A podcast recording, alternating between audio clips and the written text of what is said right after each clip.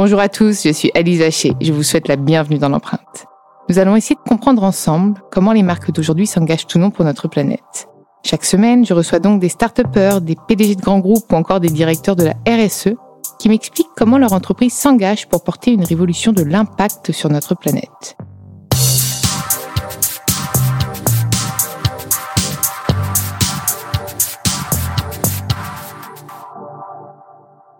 Et avant de commencer cet épisode, je souhaite vous présenter le nouveau partenaire de l'empreinte. Another day is here and you're ready for it. What to wear? Check. Breakfast, lunch and dinner? Check. Planning for what's next and how to save for it? That's where Bank of America can help. For your financial to-dos, Bank of America has experts ready to help get you closer to your goals. Get started at one of our local financial centers or 24-7 in our mobile banking app. Find a location near you at bankofamerica.com slash talk to us. What would you like the power to do? Mobile banking requires downloading the app and is only available for select devices. Message and data rates may apply. Bank of America and a member FDIC. This episode is brought to you by La Quinta by Wyndham. Your work can take you all over the place, like Texas. You've never been, but it's going to be great because you're staying at La Quinta by Wyndham. Their free bright side breakfast will give you energy for the day ahead. And after, you can unwind using their free high speed Wi Fi. Tonight, La Quinta. Tomorrow, you shine. Book your stay today at lq.com. Dans ce nouvel épisode de L'Empreinte, j'ai le plaisir de recevoir Cécile Lochard, la directrice du développement durable de Guerlain, la célèbre maison de luxe. Je suis ravie de t'accueillir dans L'Empreinte. Moi aussi, Alice. Puis je te retrouve après, euh, après ton intervention euh, chez Printemps et franchement, j'ai appris beaucoup de choses sur cette belle maison, sur tes engagements, parce que déjà, tu es une femme engagée. Raconte-moi un petit peu ton parcours. Ça fait plus de 20 ans, effectivement, que je travaille euh, sur le sujet, qui est un sujet vaste. Ça veut à la fois tout dire et rien dire, hein, qu'on travaille dans le développement durable, mais j'ai effectivement commencé ma carrière dans la finance socialement responsable chez HSBC. Et euh, j'ai fait 7 ans et Ah notamment en participant aux premières formes de dialogue actionnarial actif. Et Donc, c'était ton premier Ouais, poste c'était mon déjà. premier job. Donc, tu as toujours été engagée en fait. Oui. J'ai eu cette chance euh, d'être née dans une famille euh, où l'engagement était chevillé au corps. Et, euh, et par conséquent, c'était presque pas une option. Donc, j'ai fait une petite crise d'adolescence en me disant je ne ferai jamais comme mes parents. Donc, je finance, mais quand même, finalement. Mais tu vois, j'ai quand même commencé dans la finance durable. Et après, j'ai très vite, euh, j'ai très vite rejoint le WWF. Première expérience, donc pendant huit ans. Et je crois que tu as écrit un, livre aussi. Exactement, juste après le WWF où j'étais en charge des partenariats avec les entreprises et ensuite euh, j'ai terminé directrice de la philanthropie. J'avais euh, un challenge, c'est que je n'aime pas qu'on me résiste. et le secteur du luxe était le seul des secteurs d'activité que le panda, le World Wide Fund Planet, n'arrivait pas à embarquer dans sa politique euh, de marcher main dans la main euh, pour euh, plus de vertu dans le milieu économique. Et, et j'avais donc cette interrogation pourquoi ça ne fonctionne pas? Et j'ai donc écrit un livre sur le sujet en quittant le WWF qui a juste 10 ans. Ce livre. Et ensuite, comment c'est arrivé Guerlain? Alors, j'ai écrit ce livre et euh, j'ai créé ma petite société de conseil sur le sujet de l'alliance du luxe et du développement durable. En revanche, mes premiers clients ont été euh, des ONG et notamment Agronomes et Vétérinaires sans frontières, avec euh, association avec laquelle j'ai créé la première filière de cachemire durable en Mongolie. Et mes interlocuteurs, par conséquent, puisque je, tenais absolument à pouvoir vendre cette filière aux acteurs du luxe, eh bien, étaient euh, effectivement des maisons et notamment euh, des maisons du groupe LVMH. Et Guerlain a été également l'un de mes premiers clients il y a à peu près sept ans. Voilà. Et tu as rejoint la maison parce qu'elle t'a séduite par ses engagements, par son côté? Parce qu'apparemment, Guerlain, c'est quand même la maison qui est pionnière euh, parmi les maisons de luxe, même si, comme c'est quand même des maisons qui ont un peu de retard hein, sur, le, sur le secteur, on va pas, on va pas se mentir. Euh, c'est ce qui t'a séduit chez Guerlain, justement? Les enjeux, mais en même temps, le, le côté peut-être plus volontariste euh, Alors, de la maison? Exactement, le côté volontariste, ce n'était pas un hasard. s'il y a sept ans, euh, on s'est retrouvés euh, autour euh, de valeurs communes et surtout d'une envie d'accélérer sur la politique et la démarche de développement durable qui avait été initiée. En réalité, on, célébrera l'an prochain les 15 ans de la démarche de développement durable de Guerlain. Donc, tu vois, c'est pas tant qu'il y ait un retard perçu, manifeste, quelle que soit la, façon dont tu peux le qualifier dans le luxe, c'est surtout parce que je fais un petit aparté, mais la direction du développement durable de l'environnement plus précisément chez LVMH existe depuis bientôt 30 ans. Sommet de la Terre de Rio 92, création de la direction environnement chez LVMH. Donc tu vois, c'est pas un retard, c'est une Mmh. pudeur à communiquer. D'accord. Donc en fait, les- elles agissaient, mais elles n'en parlaient pas. Exactement. La pudeur était encore une fois de mise. Il n'y avait pas cette volonté à surcommuniquer. Et, et d'ailleurs, c'est plutôt sain parce qu'aujourd'hui, tu n'as pas de cas avérés de greenwashing jusqu'à présent Mmh. dans le secteur euh, au sens large euh, du luxe. Et, et moi, j'aime même à dire qu'au contraire, on a plutôt fait du green hiding. C'est-à-dire qu'on a caché euh, ce qu'on faisait. Et Guerlain était par conséquent l'une des maisons qui avait la démarche consolidée la plus ancienne. Et euh, même s'il y a sept ans, pas du tout? Ah non, il y a sept ans, pas du tout. C'est même moi qui étais allée les voir. Ils ont dit donc j'ai su que, j'ai entendu dire que. Euh, il me semble dans le rapport environnement du groupe que j'ai vu qu'il y avait des initiatives très intéressantes que vous avez déjà amorcées sur le packaging, etc. Euh, Est-ce que vous avez la, la volonté d'aller plus loin, de dévoiler? Et en l'occurrence, la rencontre s'était faite sur l'écriture du premier rapport de développement durable de Guerlain. Et très sincèrement, Alice, c'est une démarche volontariste. Mmh. Il n'y avait aucune obligation, il n'y en a d'ailleurs toujours pas, pour les maisons qui ne sont pas cotées, puis qui appartiennent donc au groupe LVMH en l'occurrence. hein. Quand tu n'es pas une société cotée, tu n'as pas cette obligation légale, réglementaire, de faire paraître ton rapport de développement durable euh, au sens large, social et environnemental. Mais c'était le souhait de la présidence euh, de se dire on a quand même une démarche qui allait, bah, tu vois, ça faisait sept ans qu'elle avait été initiée. Il faut ne serait-ce qu'en interne la faire plus connaître. Donc c'était aussi une façon de poser des mots, des KPIs aussi, des fameux indicateurs, hein, de définir la trajectoire et qu'elle soit sue, connue de tous et que tout le monde soit aligné. Donc voilà, ça avait cette vertu, mais le- la première cible, la première audience qui était visée, c'était l'interne. Tu vois, c'était même pas Mais c'est euh, plutôt sain parce que c'est les meilleurs ambassadeurs de- d'une politique de développement durable, c'est les salariés. S'ils ne croient pas en la politique de leur maison, bah, c'est foutu hein, pour la maison même, je pense. Ah bah, je suis complètement d'accord avec toi. On et- doit commencer par, euh, Bah, par ça, par la vivre. sa porte et surtout engager euh, ses salariés avec soi. Et cette politique, j'ai vu qu'elle se, hum, qu'elle reposait sur quatre piliers qui sont l'innovation durable, La préservation de la la biodiversité. avec les abeilles. Ah, ça, c'est, ça, tu vas vraiment en parler parce que je suis assez, assez fan de ce programme-là. Et puis les deux autres, c'est le so- climat oui, c'est et le climat l'engagement et sociétal. l'engagement sociétal. Et, euh, et c'est vrai que beaucoup de, beaucoup de consommateurs, alors, je ne sais pas si c'est les consommateurs du luxe, d'ailleurs, s'ils se posent cette question, ça, tu vas peut-être aussi m'aiguiller là-dessus, euh, mais beaucoup de consommateurs sont un peu méfiants vis-à-vis de ces grandes marques-là en disant, mais de toute façon, c'est, euh, le luxe pollue par son essence même. Et toi, qu'est-ce que tu répondrais à ces gens-là? Bien, le luxe pollue au final en volume, parce qu'il faut toujours mettre des metrics, hein, avoir des fameux euh, indicateurs sur tout ce qu'on affirme. Il y a dix ans, j'ai réalisé qu'en réalité, quand tu euh, consolides toutes les activités du luxe, même si, tu vois, en, ces temps-ci, quand paraissent les, les, les revenus annuels, les chiffres d'affaires, ça paraît colossal. Un groupe comme LVMH, un groupe comme euh, enfin, tous les autres groupes de luxe, etc., c'est tout à fait tout petit par rapport à certaines autres industries. Mmh. Donc en réalité, en impact, en volume euh, net, euh, non, le luxe ne pollue pas comme la fast fashion, par exemple, si on Mm. doit opposer en tous les cas des, des activités qui se connaissent. Ce que nous disait d'ailleurs Bé- Bénédicte Épinay euh, de- du comité Colbert. Colbert. Elle me dit finalement, le luxe, c'est du bon sens. Nous, on produit moins, on produit mieux, donc c'est la qualité. Ah, mais complètement. En revanche, il y a un impact qui, lui, ne l'est pas, c'est le fameux euh, impact aspirationnel. Moi, ce que j'aime appeler, tu sais, on parle beaucoup dans ton, dans ton émission de, footprint, d'empreinte environnementale, mais c'est le fameux brain print. C'est-à-dire, qu'est-ce que tu crées comme imaginaire chez ton public? Je ne parle pas seulement de tes clients.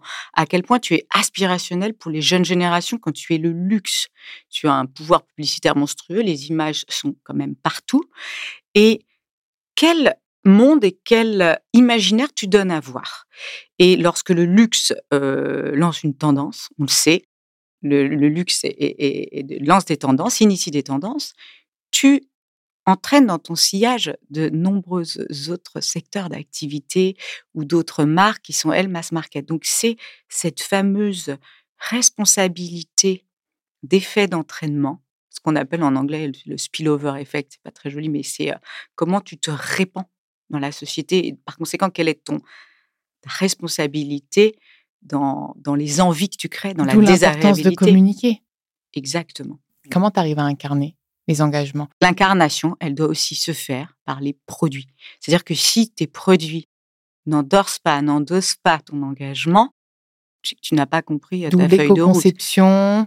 Dans le pilier innovation durable qui est le nôtre, tel qu'on l'a défini, mais en réalité, toutes les entreprises aujourd'hui euh, mettent sur le produit, soit enfin sur le marché, pardon, un produit ou un service, et c'est là que se passe, c'est- le, le sujet nodal. C'est qu'est-ce que tu mets comme produit sur le marché, et en l'occurrence, euh, quelle est la transformation de ton offre si tu as pris en charge ta transformation écologique et sociétale. Et donc, euh, pour nous, la, vraiment la priorité, c'est aujourd'hui de créer des innovations qui soient à la fois plus naturelles, plus clean. Oui, un, c'était un gros mot, il y a peu de temps, mais voilà, plus clean, qui Tout en euh, gardant les mê- le, même, euh, le même parfum, justement. Alors, tu je, arrives- je vais ouais. te dire, je vais t'expliquer, parce que ça existe parfois des reformulations euh, assez drastiques. Donc, des formules plus naturelles, plus clean, dans des packagings à la fois moins volumineux, Tout moins, le problème du packaging. ouais, plus light, plus L'éco-packaging, léger. surtout que c'est du verre, vous. Alors, c'est du verre en majorité. C'est pour ça qu'on a moins la problématique du plastique. C'est déjà pas très luxe le euh, plastique, objectivement. On en a dans le make-up, hein, Oui, tout à fait sincère, où tu en as dans certains mécanismes. Donc, si Que ça vous reste un pas sujet. encore réussi à supprimer, du coup, celui-là. Alors, on, a pris un engagement en tous les cas d'ici 2026 de ne plus avoir euh, de bientôt. plastique fossile. C'est bientôt, mais on y arrivera. Plastique fossile dans, dans nos créations.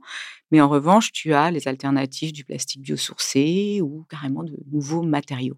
On, cherche à, en tous les cas, les, les composants, euh, les matériaux euh, de remplacement. Et notre troisième axe, c'est-à-dire éco-formulation, éco-packaging, de façon transparente. C'est-à-dire que toutes ces applications euh, type Yuka, Clean Beauty, qui sont nées, qui ont encouragé tout le segment de la cosmétique à accélérer sur euh, la révélation des ingrédients qui sont euh, présents dans, nos formules, et puis surtout à substituer les ingrédients dits controversés, eh bien nous, on a pris le devant il y a quatre ans en lançant notre application. c'est une application, elle, est- elle existe dans l'application, mais c'est surtout un- une plateforme de transparence et de traçabilité que tu as soit sur ton mobile, soit euh, depuis ton site internet, accessible sur la fiche produit du, de la création Guerlain, du produit Guerlain, que ce soit du make-up, du parfum, Tous du les soin. produits, on peut les. Alors, on a fait quelque chose, si tu veux, le, le luxe a toujours cette prérogative, et ce qui constitue presque un frein en matière de développement durable, de dire je dois être absolument parfait. ce qui a longtemps freiné, oui. le- comme tu peux l'imaginer, le programme en matière de DD. Je dois être parfait, je suis parfait, je suis exemplaire, je ne suis pas transparent du tout, puisque le secret a été érigé comme un des Mais principes oui, fondateurs c'est du vrai, luxe, ne l'oublie oui. pas. Le mystère autour d'une marque de luxe, bien sûr. Donc on c'est pas, le tu vois, mystère. je ah reviens à oui. ce que tu me disais, comme tu disais, ah, mais le luxe n'a rien. Non, le luxe faisait, mais le luxe ne faisait pas savoir. Oui, c'est vrai. puisque ça faisait partie intégrante de, cette, euh, de, ce- de cet cet état d'esprit. c'était l'ADN du luxe, en fait. Et donc, nous, en dévoilant cette plateforme de transparence et de traçabilité, on s'est dit c'est un énorme travail dès début 2019 quand on l'a dévoilé. Et mince, euh, on ne, ne, ne- dévoiler cette année, euh, pour son existence, sa sortie, si on la dévoile au public, que euh, la catégorie soins. Et ben, on prend le risque d'expliquer à nos clients que c'est un processus itératif, que dans deux ans, on aura chargé tout le catalogue du make-up et qu'on terminera, et on, terminé, on a terminé là récemment, de charger aussi l'intégralité du portefeuille parfum. Donc tu vois, aujourd'hui, sur Birespect, tu as quasiment l'intégralité Et, et du pourquoi, portefeuille. en fait, tu n'arrives pas aujourd'hui, euh, si un auditeur était là, je pense qu'il poserait la question, pourquoi est-ce qu'aujourd'hui, tu ne peux pas tous les avoir? C'est parce que, pour le moment, la traçabilité n'a pas été... euh, Il y a des leviers à Il y a des leviers. Mais non, mais les leviers, en fait, c'était tout simplement... euh, ils vont pas m'aimer au parfum, mais c'est vrai que quand on l'a fait sur le soin, c'est très facile. C'est énormément de travail. C'est 220 collaborateurs Ouais. euh, dessus pour donner euh, voilà, tel fournisseur, parce que nous, on ne Oui, non, dévoile c'est pas juste les ingrédients. titan, hein. en fait. c'est un- oui. Dévoiler les ingrédients, c'est pas difficile. Non, nous on dévoile aussi le nom du fournisseur, le nom du Ah fournisseur de. Pâques, le nom de la provenance de tel ou tel ingrédient. Donc parfois Et donc, quand faut des demander leur validation, et c'est bien sûr, c'est monstrueux. Et puis c'est nouveau dans le secteur du Oui, luxe de dévoiler comme ça. Donc il faut des autorisations. Et euh, un fournisseur de rang 1 que tu connais bien, il n'y a pas de problème. Mais tu, tu réalises aussi que ta supply chain, tu as des fournisseurs de rang 2, de rang 3, il faut aller tous les chercher. Donc c'est très bien, c'est une énorme vertu. C'est que tu as Mais ça 100% de demande la de... traçabilité. Oui, d'accord, je Tu vois? comprends. Et là, aujourd'hui, c'est- un sujet sur lequel se penchent énormément d'autres maisons et nous, on l'a anticipé.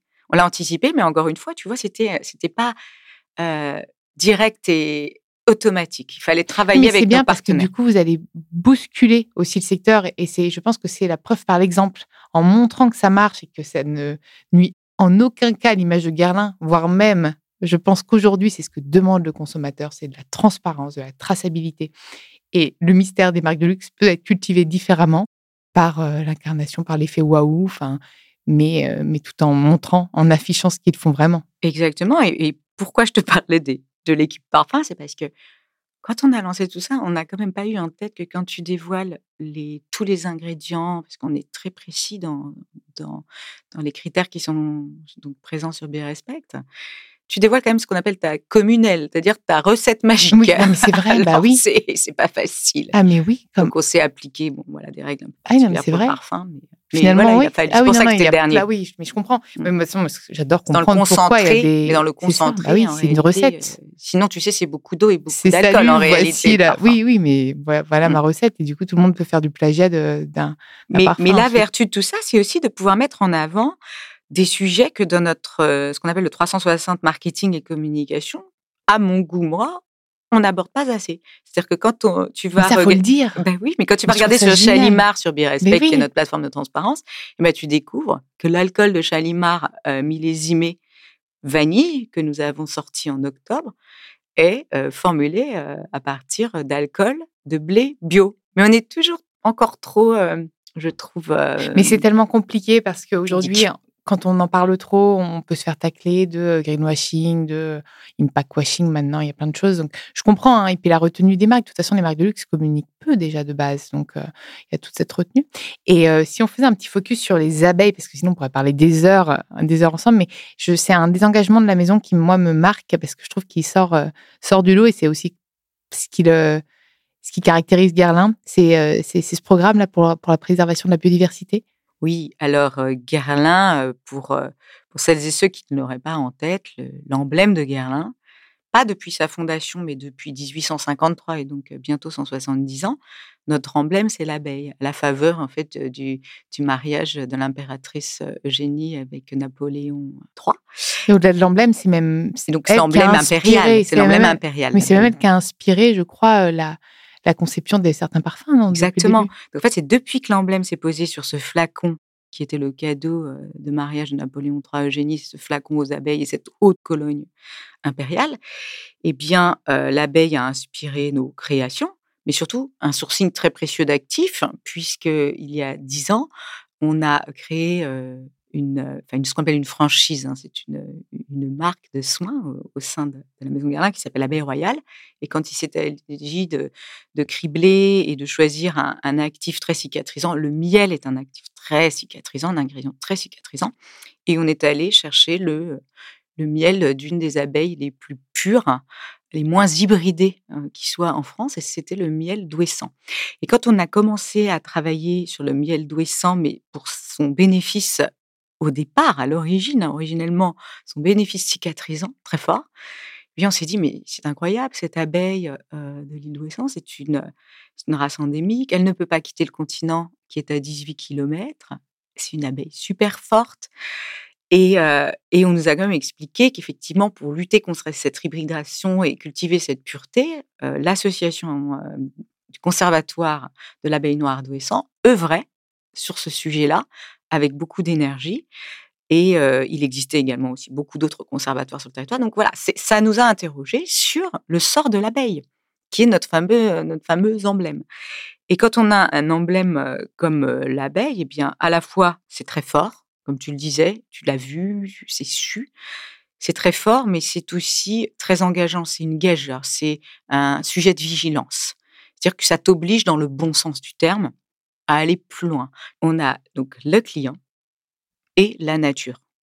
Voilà, on a deux formes de clients parce qu'on emprunte à la nature. S'il n'y a plus de biodiversité, il n'y a plus, euh, enfin, s'il y a plus d'abeilles, il n'y a plus de pollinisation. S'il n'y a plus de pollinisation, plus de plantes à parfum. Et puis, de toute façon, de façon générale, je vais être beaucoup moins euh, utilitariste. euh, soyons très clairs, il n'y a plus d'humanité. Donc, on parle de la sécurité alimentaire Hmm. de l'humanité. C'est le pilier de notre vie, en fait. Exactement, et c'est la raison pour laquelle, comme je l'ai expliqué, c'est sujet de vigilance pour nous. C'est une très grande fierté. Et c'est la raison pour laquelle on a même accéléré nos programmes de préservation de l'abeille et de la biodiversité au sens large, parce que pour nous déjà, euh, notre responsabilité euh, vraiment propre et directe, c'est de sourcer de façon durable nos plantes à parfum, notre miel, notre orchidée, qui sont nos hero products. On a une quarantaine de filières d'ingrédients naturels. Et pour cela, on travaille avec un organisme indépendant, l'UEBT, Union for Ethical Biotrade, qui est basé à Amsterdam et qui aujourd'hui est la référence la plus exigeante en matière de assessment, d'audit de ces filières sous des critères de biodiversité mais aussi sociaux. Et ensuite, on vise la certification de toutes nos filières d'ingrédients naturels d'ici 2026, 100%. Donc, tout ça pour dire que déjà, c'est ça un des piliers de notre euh, politique biodive, mais aussi, toujours l'abeille en fond, puisque tu l'as entendu, on, un audit aussi nos filières de miel, une petite apiculture de, small scale, ce qu'on dit en, anglais, c'est des euh, des petits apiculteurs euh, artisans. Mais l'abeille, on a accéléré en se disant, voilà, allons plus loin. Il existe depuis quelques années une journée internationale de la cause de l'abeille, le World Bee Day, tous les 20 mai. Cette année, on a dit, allez, on y va. Et on va dédier un million d'euros à la cause des abeilles tous les ans.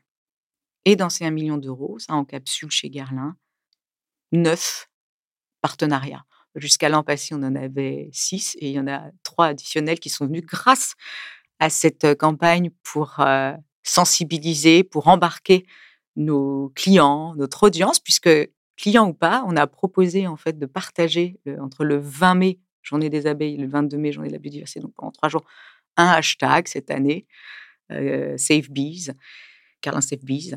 Et, et, pour chaque partage sur Instagram, on reversait 20 euros. Et on a donc comme ça, on a plafonné cette opération et pour aussi laisser ça, le ça permettait choix de la client rendre si- virale en fait. Ouais, aussi. exactement. Et puis si le client venait acheter, Mm. on, on demande rien au client, on lui dit juste il y aura X de, de votre achat qui est reversé. Et donc voilà, on arrive à un million d'euros et on en est très fiers. Et on continue, on va continuer. Et t'as une superbe ambassadrice. Oui, c'est alors. Mais superbe dans tout, tout ce qu'elle fait, ses sans la engagements. nommer, Sans la Angelina nommer, en fait, Jolie. voilà. Angelina Jolie était euh, est la muse euh, donc euh, de, nos fragrances depuis plusieurs années. Et c'est vrai qu'on s'est dit, on a une chance qui est considérable, c'est qu'on a euh, l'une des femmes les plus engagées au monde. Donc on, la savait quand même déjà engagée sur la cause de la biodiversité.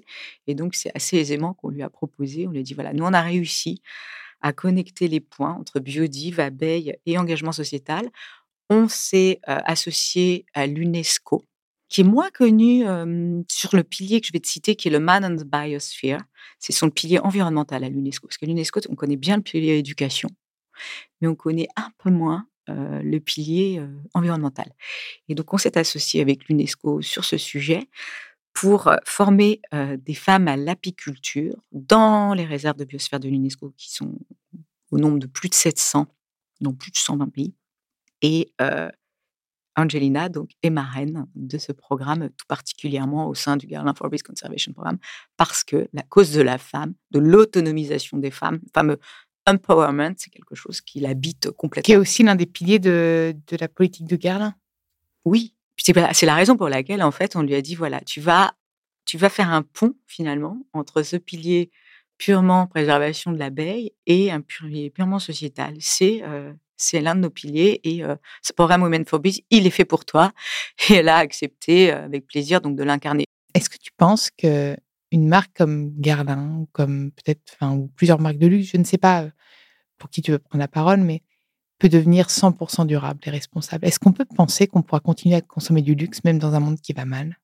C'est une grosse question, mais Ah, c'est une question que me alors, pose. j'ai envie de te dire que tu me, tu me fais une question, tu sais, ça rappelle les Ah, questions quand on thèse, était en terminale ou quand on était. euh, Mais je me- en fait, je me pose cette question parce que je pense que consommer peut rendre heureux pour certaines personnes. Tu me parlais du luxe et de, et de l'image et de ce qu'incarne le luxe. Et je pense que ça rend des personnes heureuses. C'est une forme de matérialisme. Moi, je, moi, je n'ai pas ce type d'affect pour, pour, pour des ma- du- de la matière ou autre ou, ou des produits. Mais ça, ça rend des gens heureux. Alors, est-ce qu'on si pour- ça rend les gens heureux, parce que moi, je ne peux pas juger de ça, mais en tous les cas, mieux vaut effectivement se faire plaisir avec un très beau produit, même si on, Ce serait, alors, ce serait complètement déplacé de ma part de dire même si on a peu de moyens. Mais finalement, la cosmétique de luxe, elle offre aussi ce, ce pouvoir. Et on pourrait penser à un produit plus durable qui pourrait être rechargé, par exemple. alors, tu vois, on, nous, on a un très beau euh, rouge à lèvres qui est rechargeable. Bah, ça s'appelle Rouget. C'est fou. Où tu as un miroir intégré.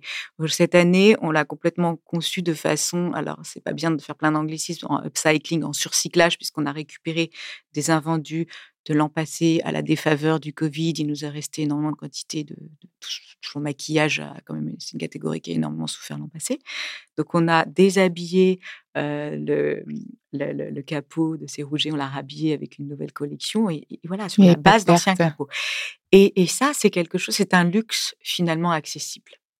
Donc, vous, quand c'est comme ça, vous baissez les prix?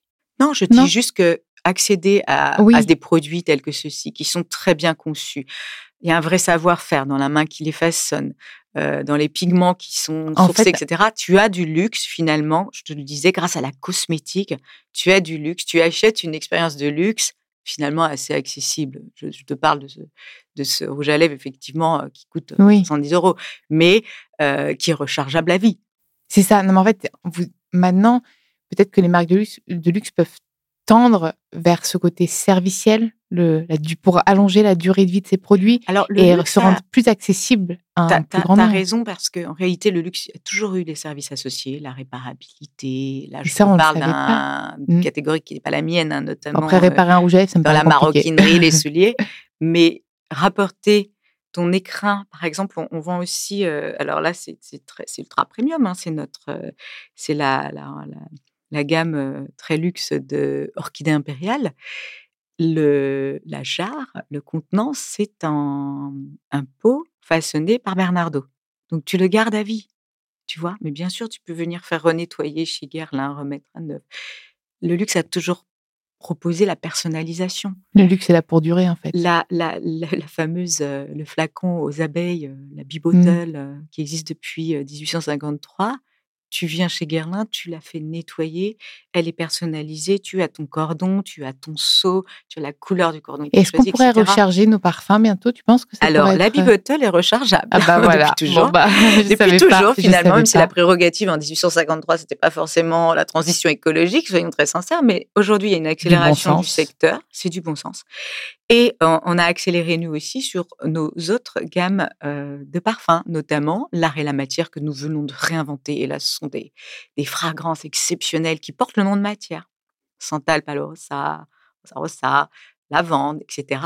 Angélique noire, euh, Néroli outre noir. Enfin, eh bien, c'est cette collection qui met en avant la matière première. Eh bien, nous l'avons rendue, bien sûr, ressourçable, elle est remplissable cette bouteille, mmh. c'est ce flacon, pardonne-moi, on ne dit pas une bouteille dans la parfumerie. Et euh, par ailleurs, on en a profité puisque ça a longtemps été un frein dans la catégorie parfum, en tous les cas. Ce qu'on a réussi à faire sur euh, Abeille Royale, c'est d'intégrer du verre recyclé dans notre jarre. Mais là, on a réussi à le faire aussi sur la gamme l'art et la matière, c'est-à-dire que le flacon que tu achètes qui est ressourçable, il est également en partie fabriqué à partir de verre recyclé. Et pas à 100%, c'est pas encore possible. Alors, c'est pas possible de faire 100% parce qu'il faut toujours, tu sais, du calcin, tu, D'accord, c'est vraiment une question. Et donc, parfois, quand on te dit, voilà, là, c'est 10% de verre recyclé, c'est 15% de verre recyclé, en parfumerie, c'est déjà beaucoup. Super. Et, mais c'est vrai que pour le client, ça paraît étonnant. Il faut toujours essayer de comprendre et d'en savoir plus sur le process qui se cache. C'est pour ça que c'est hyper important d'en parler encore une fois et de communiquer. C'est ce que tu as fait très bien dans cet épisode et j'étais vraiment ravie. J'ai appris plein de trucs. J'étais ravie de te recevoir. J'espère que ça va inspirer tous nos auditeurs et tous ceux qui se posent des questions. D'ailleurs, n'hésitez pas. Je pense que même adresser vos questions à Cécile, elle sera un plaisir de, de vous répondre. Elle est très transparente. Donc, euh, merci Cécile. Merci beaucoup Alice. Merci à vous d'avoir écouté cet épisode. Vous pouvez retrouver tous les épisodes sur toutes les plateformes de podcast ainsi que chaque semaine sur thegood.fr. N'hésitez pas à liker, partager et commenter le podcast. À très vite.